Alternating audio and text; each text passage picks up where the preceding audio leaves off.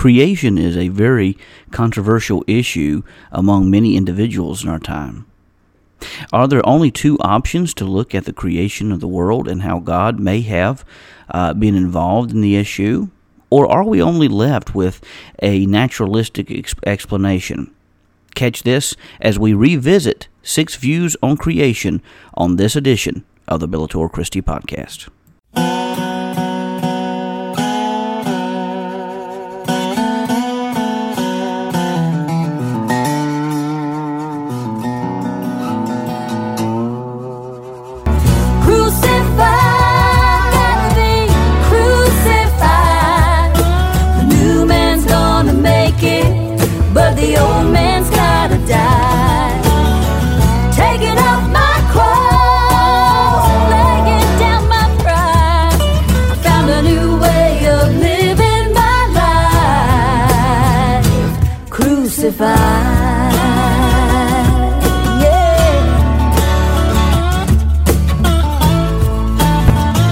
Listening to the Bellator Christi Podcast, brought to you by BellatorChristi.com. Now join your host, Brian Chilton, as we enter the arena of ideas. Taking up the sword of Christian theology and the shield of classic apologetics while taking Christian truth into the arena of ideas. This is the Bellator Christi Podcast, and this is your host for the time we have together, yours truly, Brian Chilton. We want to remind you that the Bellator Christi Podcast is a production of BellatorChristi.com, and is we also want to encourage you to go to the website, and while you're there, we encourage you to subscribe, and by doing so, you'll receive all of the articles that are as they are produced, and as well as links to the podcast as they become available. The best thing is it's absolutely free, and we also are you can catch us on the podcast on the go and take us with you on the go. We're available on several different apps. We're on iTunes, TuneIn, Stitcher, as well as Google Play. And if you have an Android, you can download the Podcast Addict app, and then you can catch this podcast and a lot of others like this podcast as well. Want to give a shout out as we're talking about this. I want to give a shout out to Dr. Amy Downey. She has begun a new podcast. If you type in Tzedakah Ministries, or if you type in her name Amy Downey, it should bring up the podcast that she has, and so. Just want to give a shout out to her, and I think it is called, let me pull this up right quick, this podcast is called, I believe it's Exploring the Messiah. Explore Messiah with Tzedakah Ministries. So if you just type in Explore Messiah, it should pull that up. In fact, she has a podcast about tattoos. If you're interested in the topic of tattoos and whether a Christian should have a tattoo, what's the biblical evidence for or against having tattoos, go to her podcast and check that out. And she did a wonderful job with that topic. So, yeah, be sure to do that. Got some great things. Gary Yates will be with us here in a few weeks. He is my professor at Liberty University. He's going to be talking about a book that he has published that's been out for a little while, a commentary that he has written on the book of Jeremiah. That's coming up the week of April 13th, and so be looking for that podcast as it becomes available. So that's coming up. We have a lot of great things on board, on tap in the next few months and weeks ahead, looking at scheduling some wonderful interviews coming ahead, and so just be looking for that at BellatorChristi.com. And again, if you subscribe to us on these different apps, you can catch the podcast as it becomes available. I want to give one more shout out before we really launch into this podcast topic today. I want to give a shout out to Crosby Lane. They were with us at Huntsville Baptist Church this past Sunday, did an excellent job, and so I want to give a shout out to them and just thank them for a wonderful job, their friendship. If you have a chance to book Crosby Lane, we encourage you to do so. Of course, we use, with permission, their song Crucified as the theme music here on the Bellator Christi Podcast, and so we do encourage you to go check out their website at Crosby Lane.com.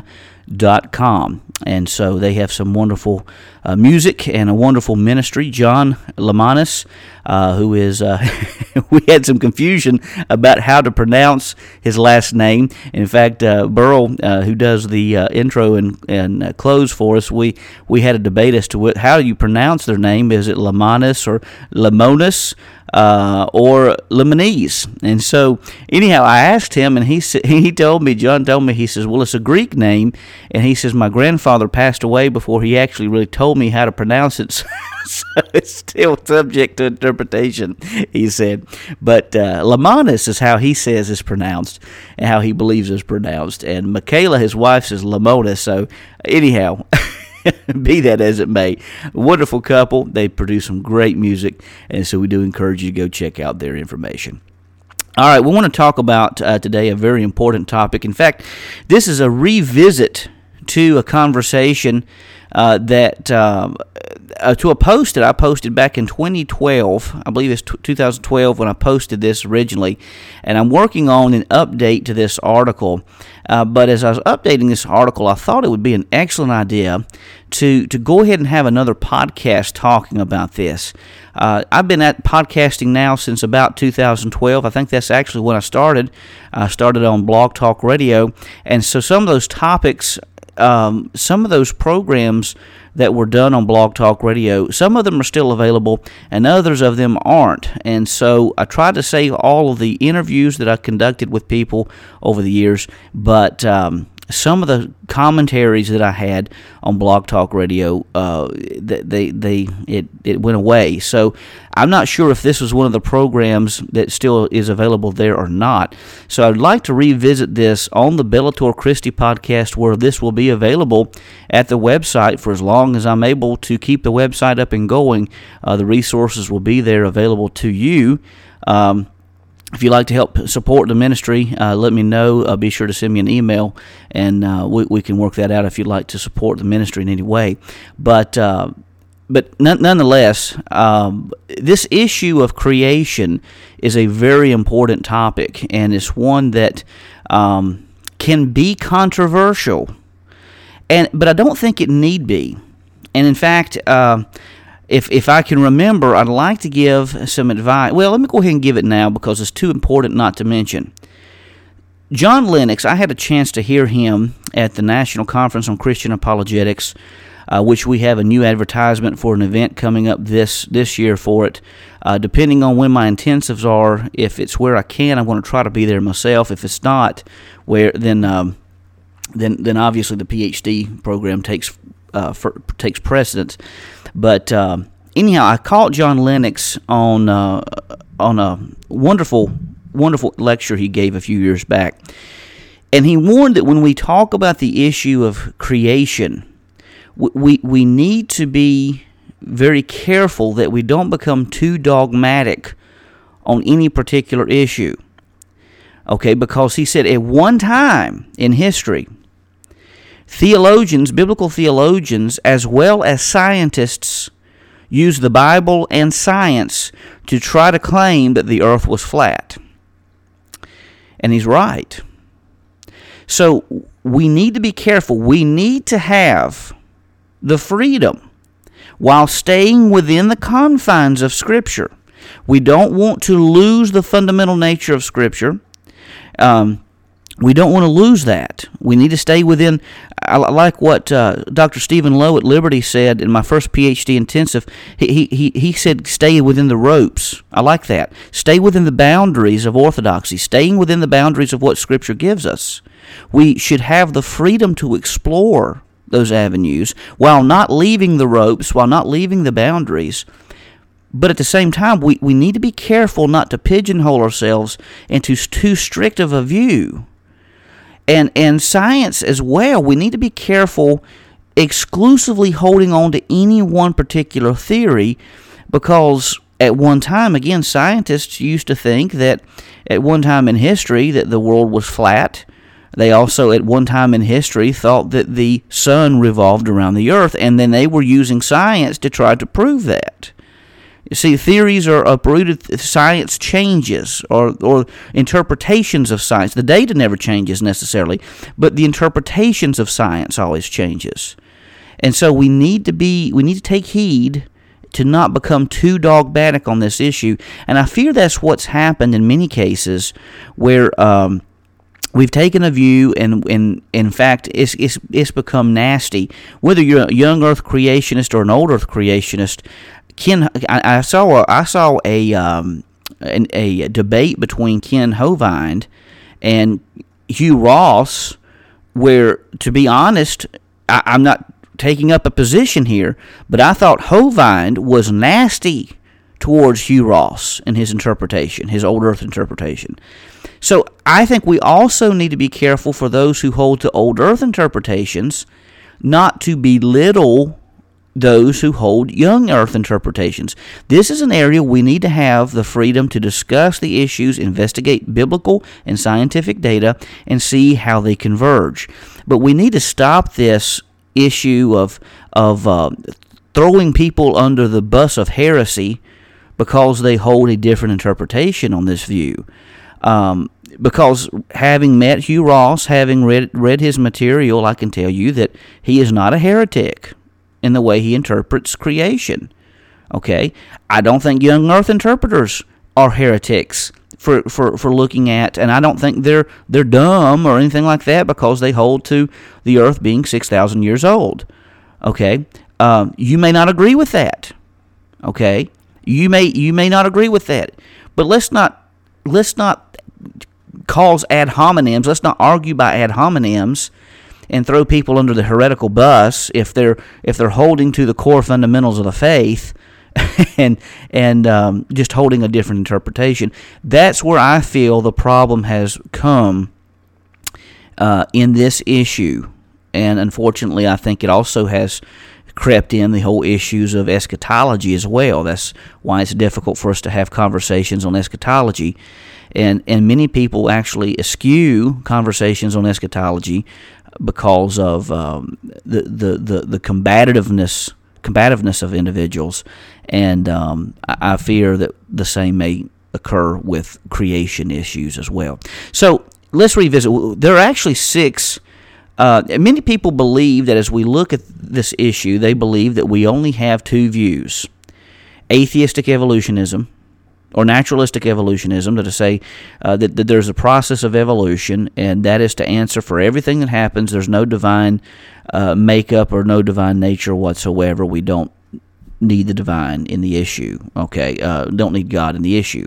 And then on the other side of the spectrum, many people believe that you have that option, or you have the young Earth interpretation where there's six literal 24-hour creation days, and that's it. So many people believe you have to choose between the two. And because you have to choose between the two, some people think, well, evolution's true because it appears that the universe is older than 6,000 years, therefore proving evolution. Well, it's really mixing apples and oranges in this case. There are six interpretations as it fits with creation. And as we get into this, we need to understand another issue at hand.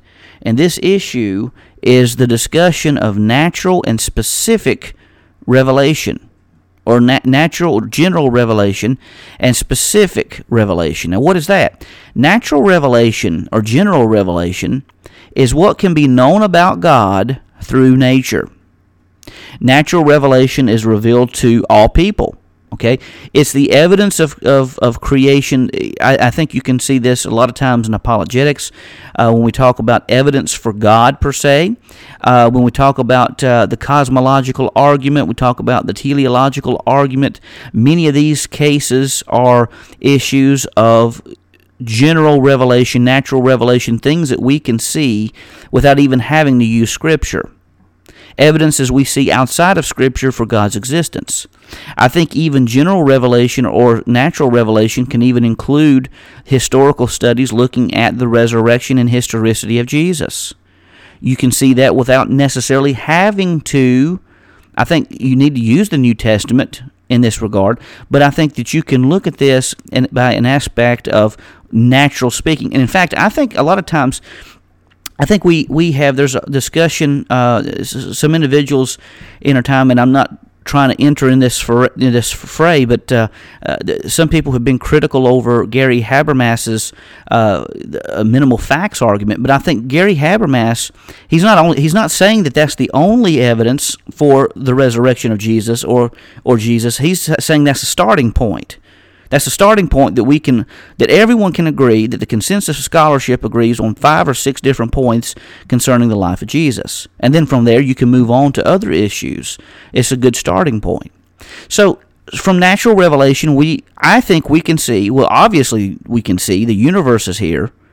And I think we have good, strong indications that a creative presence, an intellectual, eternal presence was involved in this process. In fact, I think you could even make an argument to say that this presence would be omnipresent, all-powerful, omniscient, all-knowing, would be, I think, omnibenevolent, omnipotent, all-powerful, omniscient, all-knowing, omnipresent, transcending the scope of the natural creation. I think you can even say omnibenevolent, because the fact that even though the universe can be a hostile place, that everything was set in place for human sentient beings such as ourselves to exist. Okay, by the moral standards, we can see that God is a benevolent, all absolute good. Okay, here again, we're not using Scripture. We're giving evidences naturally that speak of God's existence. And then we move into the specific revelation that we find. These are things that God has revealed about himself to us through prophets, priests, kings, the apostles, and whatnot, and ultimately through Christ. This is God's revelation of himself to individuals, and this is what we find in Scripture. General revelation tells us about the triune nature of God, the mode of salvation, about God's covenant relationships with humanity, and whatnot. So, using both of these together, I think we can get a good picture of what happened in creation. Now, let me just say this, some of these versions that you're going to hear about emphasizes greatly the natural portion of revelation while de-emphasizing specific revelation, whereas other cases may overemphasize specific revelation and ignore or bypass the natural revelation. Personally, I think whatever take you have, I think there needs to be a balance of the two, and I think that a balanced approach of the two, to me, taking what evidence we have in Scripture, also the evidence we have in the natural world, I think that gives us a better balanced view of what actually happened in creation. Okay, so I'm not going to give my viewpoint on this issue. I'm going to let you decide on this topic. I will give you emphases on which views I don't hold to, and there are 2 or 3 we'll mention that I don't hold to, and so we'll talk about that. But I want to go over these 6 different views on creation, and we'll do that right now. Looking first,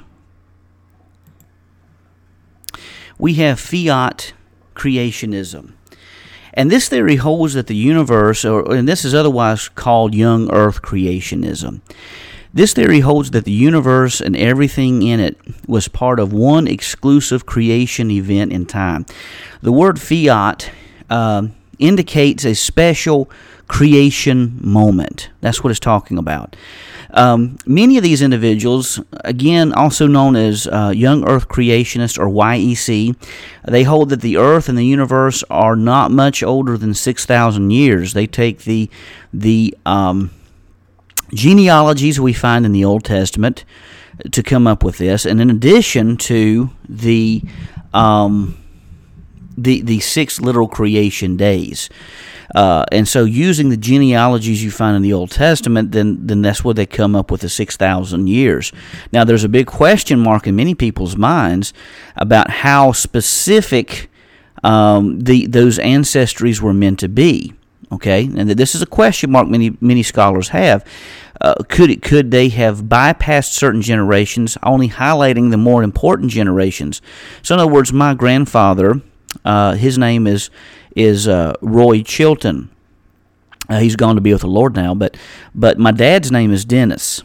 Okay, so if you were wanting to highlight, say, which my grandpa Roy was a World War II veteran, so some could say that Brian Chilton is the ancestor of Roy Chilton, and that would be, or is the descendant of Roy Chilton, and that would be correct, because Roy Chilton, his son was Dennis, my dad, who had a son named Brian, who is me. Okay, who I am. So many argue that with those ancestries that you may have some gaps in between, only highlighting the more important ancestries. I'm not going to get into that. That's just some of the issues that are involved with this discussion that a person has to look at. Has to look at them, and the individuals who hold that view hold just as much to biblical inerrancy as those who hold that these generations are literal and should be taken that way. Okay, here again, I'm not offering a suggestion. I'm just saying that's part of the conversation. So the strengths of this view is that fiat creationists adhere to a literal, very literal reading of the Bible, of the biblical text, and really there aren't any theological issues with fiat creationism, outside of some who treat those who hold opposing views in a very antagonistic fashion. That's the only thing that I really have against young earth creationists, is that I think that at times they can be very un-Christ-like to individuals who don't hold to the same view. Now, weaknesses, the core weakness of fiat creationism is found in the body of what is the consensus of what many people would call the consensus of scientific data. Now, some people would argue with that, okay? Again, I'm not getting into this issue. But astronomical data suggests that the universe is much older than 6,000 years. So, the young earth creationist, or the fiat creationist, whatever term you want to call that, they have to deal with that data, and they either have to show why that data is wrong and theirs is right, or they have to ignore the scientific data altogether. Now, I've seen individuals on both sides of this. Unfortunately, I have seen many more who just simply ignore the scientific data than those who really offer good reasons for why a person should hold scientifically outside the biblical text to a 6,000-year time frame. So that is one of the issues. Millard Erickson says, the statement that God brought forth each animal and plant after its kind has traditionally been interpreted as meaning that he created each species individually. He brings out another problem. It must be pointed out, however, that the Hebrew noun men, which is rendered kind in most translations, is simply a term of division. It is at this point of the scientific data that fiat creationism encounters difficulty, according to Millard Erickson in his second edition. Now, famous adherents of young earth creationism include Ken Ham and the Answers in Genesis group. You can go find their website at AnswersInGenesis.org. Barry Setterfield, Henry Morris, Dale Tackett of the Truth Project, and Walt Brown are more of the famous fiat creationists. Now, there's another theory called gap theory creationism, and simply put, this basically holds to 6 literal days, 24-hour days of creation, but there's a gap of time between Genesis 1:1 and Genesis 1:2.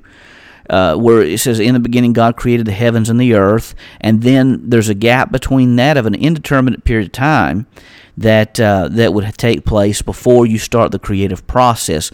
So many would say that the universe is much older, but the earth may not be as old as many people would say. Erickson here again helps us out by saying the gap theory holds that there was an original, quite complete creation of the earth perhaps billions of years ago, the creation mentioned in Genesis 1:1. Some sort of catastrophe occurred, however, so that the creation became empty and unformed, 1:2, and then God recreated the earth a few thousand years ago in a period of 6 days, populating it with all the species. Okay, so again, the gap theory, the strong point is that it merges the scientific data with the biblical model. The gap theory gives a possible window into the fall of Satan, which disturbed the creation of God. Now, the weakness is that the fossil record seems to indicate that life has been on Earth longer than the 6,000-year window attributed to it, the Earth's creation by gap theorists. And the theory is also speculative, outside the references in Isaiah 14:12, which is highly combated as to whether that talks more specifically about the king of Tyre or the fall of Satan. I think it talks about both, quite honestly. Luke 10:18, however, does talk about the fall of Satan in more explicit terms. But outside of those two texts, nothing much more is known about the fall and timing of the fall of Satan. So, therefore, it's difficult to provide biblical and scientific evidence to back up the gap theory's claims. But it's not impossible, okay? Oral Roberts, C.I. Schofield, Jimmy Swaggart, Donald Gray Barnhouse, and Arthur Pink are all advocates of the gap theory. There's also what's called progressive creationism, and many in the intelligent design movement would identify themselves as progressive creationists. This is also known as Old Earth creationists, okay, or OEDs, Old Earth creationists. Progressive creationists understand the days, some even will call this the day-age theory.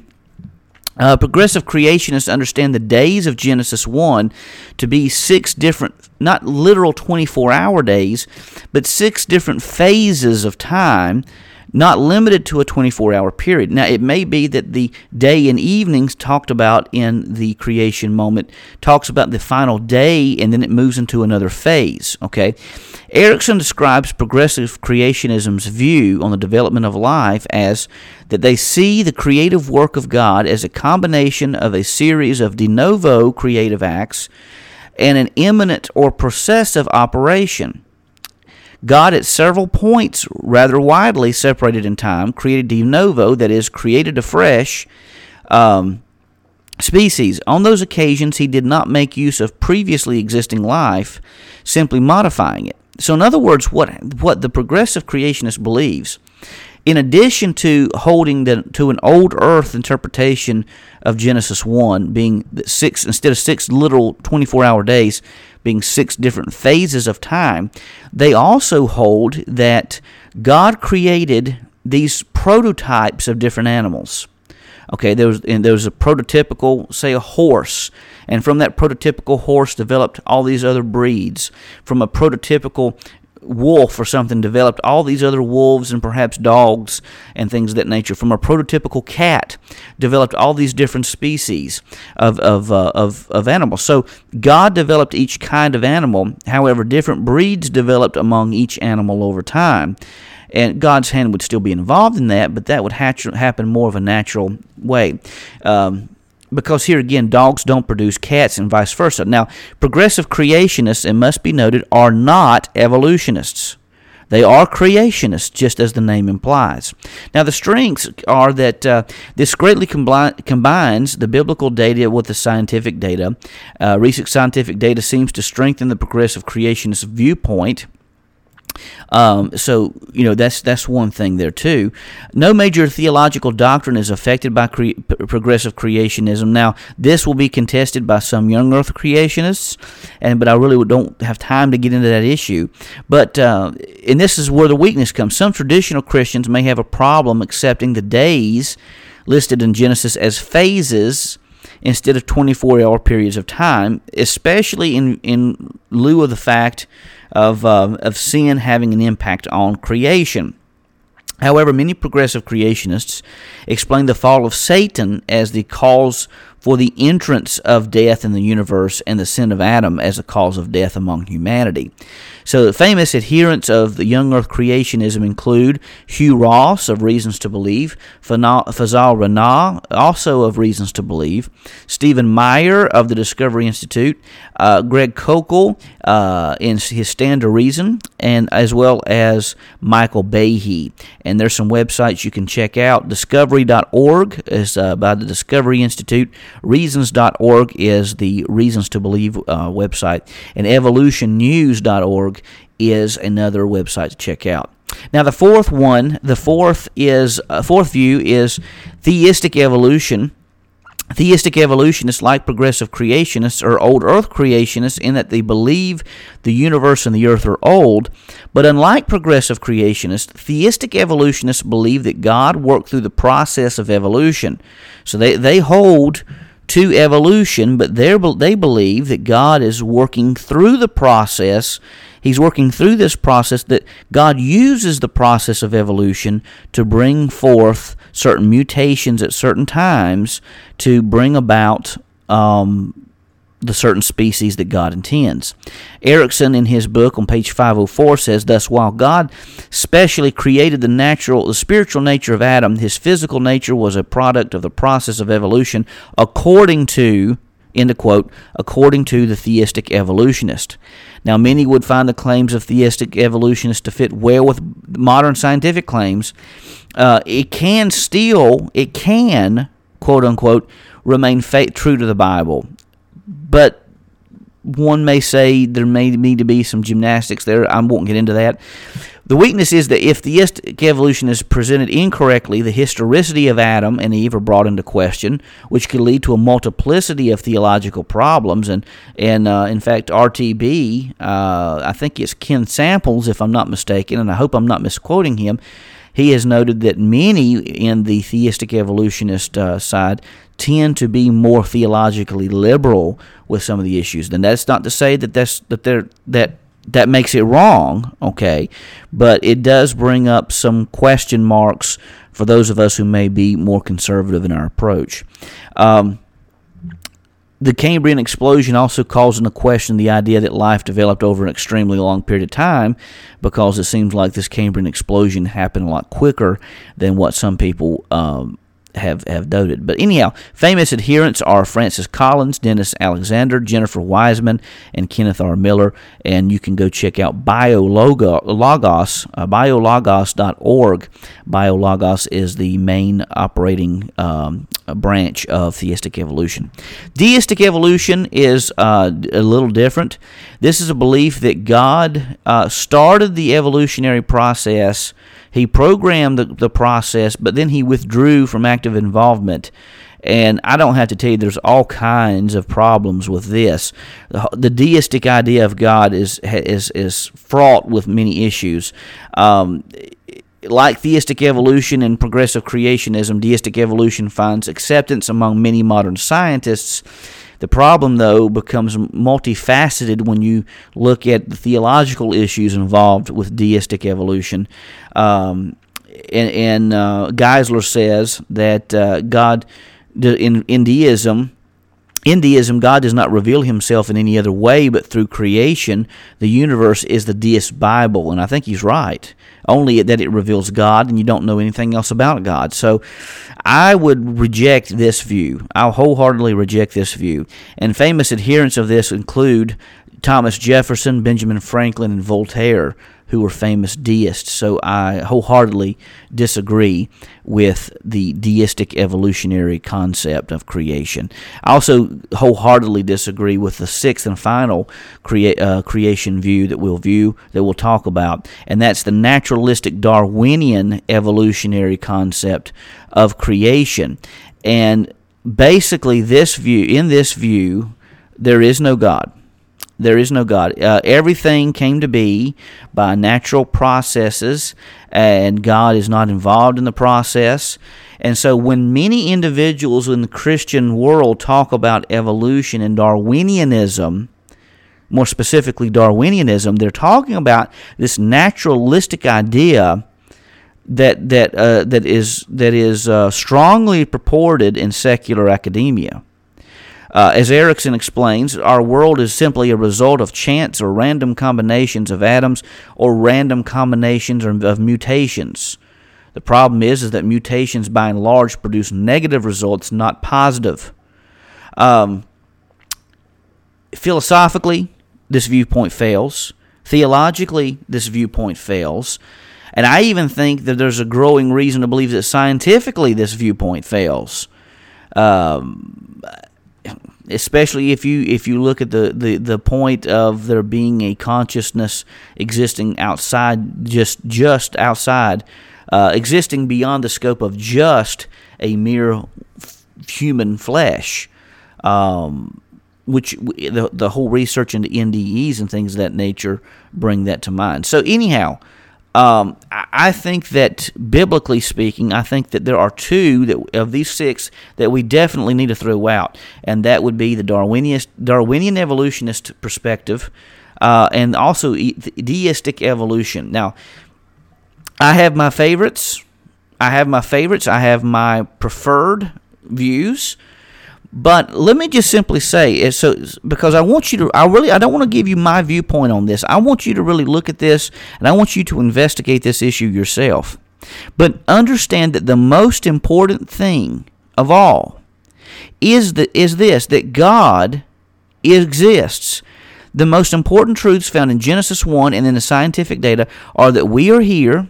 The universe came to be over a process of time. Even if you're a young earth creationist, there's a process that took place, and that God was the source of our existence. That is the most important thing that we need to take out of this conversation. That's the most important thing. Now, all these other details we need to work out. And there are some out there who are good, godly Christians who are young earth creationists. I don't think they're crazy. I think they have good reasons for believing what they do. There are also many good, godly Christians who are old earth creationists out there, and they love God, they love Scripture, and they theologically are sound. I think that we need to be able to come to the table and have a good conversation about this issue, because these issues do matter, and so we need to come at this. I think we need to, as Christians, we need to come at this looking at both the biblical data, I would also say philosophical data that we have, as well as the scientific data, and work out what Scripture tells us most importantly, but what we can also learn from the natural world, from what scientific data tells us as well. And I think that if we do that, we may not always agree with one another in the conclusions that, you know, the conclusions to which we come. But we can at least have reasons for believing what we do. And most importantly, be able to show individuals the most important truth of all, that we are here, that God exists, and God is responsible for giving us life. Well, friends, this is Brian Chilton saying God bless, and we'll see you back next time as we step into the arena of ideas right here on the Bellator Christi Podcast.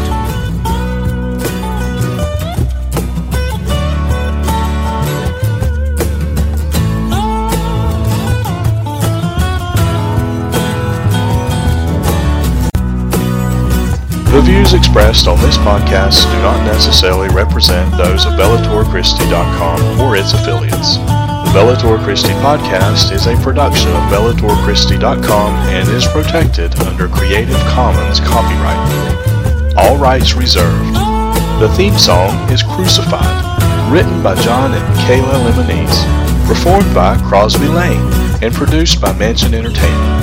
Be sure to visit BellatorChristi.com and subscribe so that you can receive all the articles and podcasts in your inbox for free.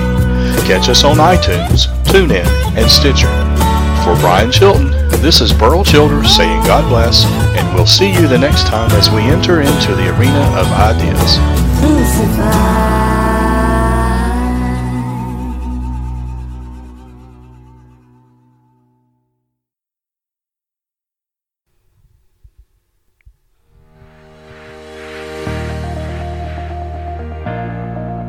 Who is God? What is He like? How can we know? The answers you give to these questions will have a tremendous impact on your worship, discipleship, apologetics, and evangelism. Faulty ideas about God are permeating both the church and the culture. It's time to get back to the basics of understanding the existence and nature of the God who is.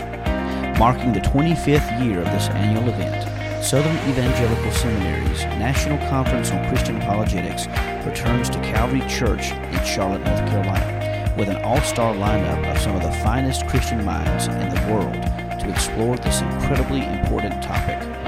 Join us October 12th through 13th, 2018 at Calvary Church in Charlotte, North Carolina. Among the 65 speakers at the event include Ravi Zacharias of RZIM, Josh McDowell of Josh McDowell Ministries, Chip Ingram of Living on the Edge, Gary Habermas of Liberty University, Natasha Crane, Richard Land, and many, many more.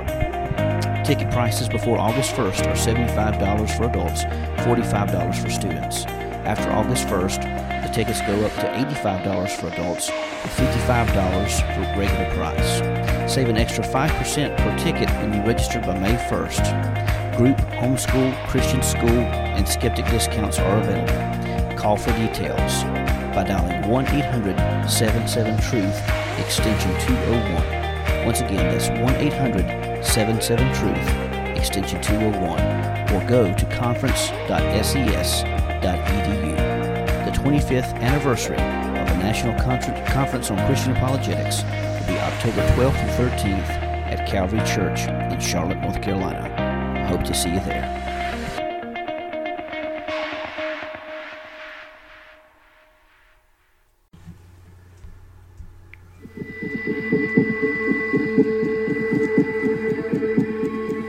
We're standing on the ground that for 3 years we have prayed that will one day be the site of the greatest Christian school in the world.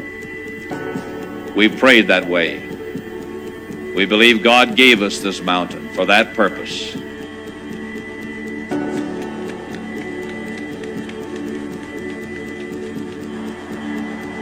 I've said to these young people repeatedly, and I say it again to you today, you are the hope of America.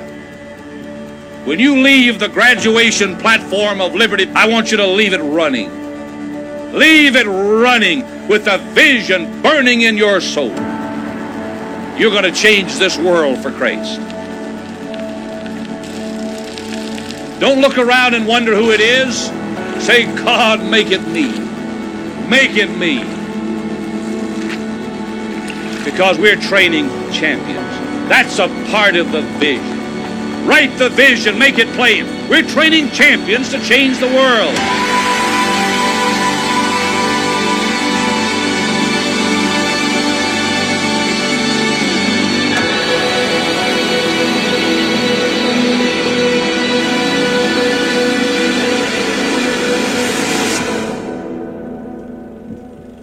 Those words, spoken by Dr. Jerry Falwell, cast a vision that brought us to this mountain.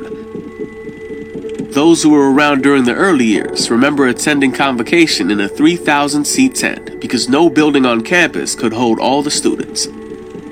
Then there was the winter of 1977, when the building they'd been using for classes was scheduled for demolition. Their response was to stand in the snow for 2 hours, praying.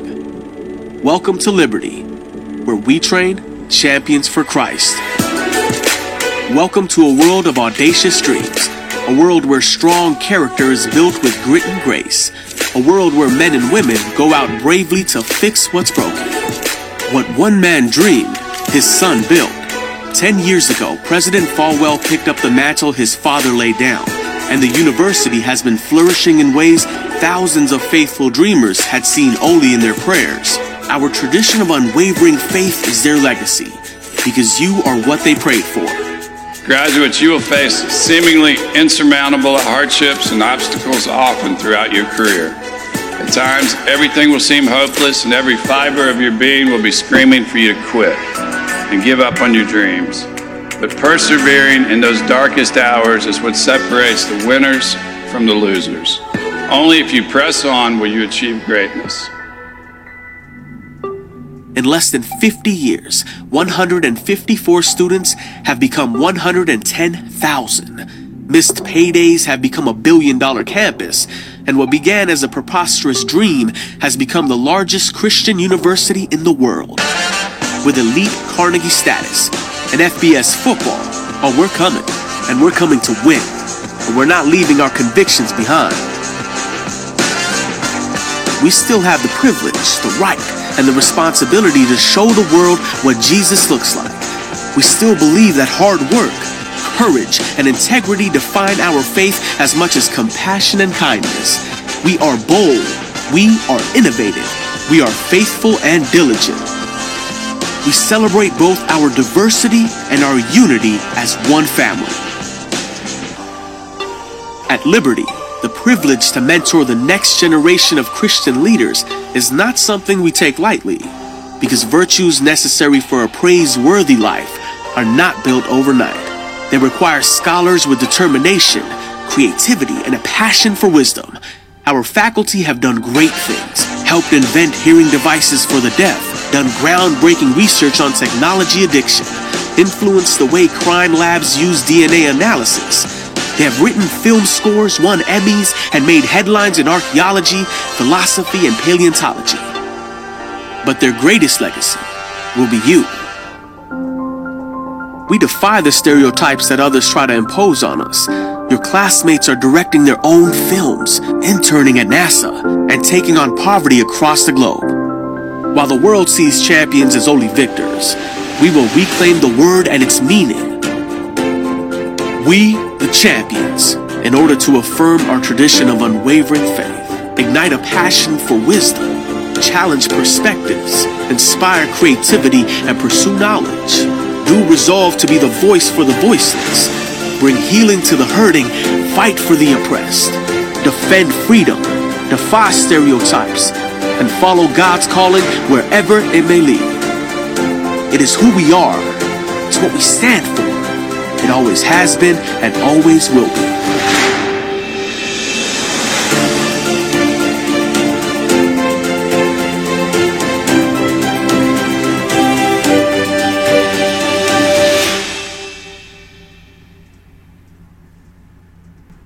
To learn more about Liberty University, go to liberty.edu.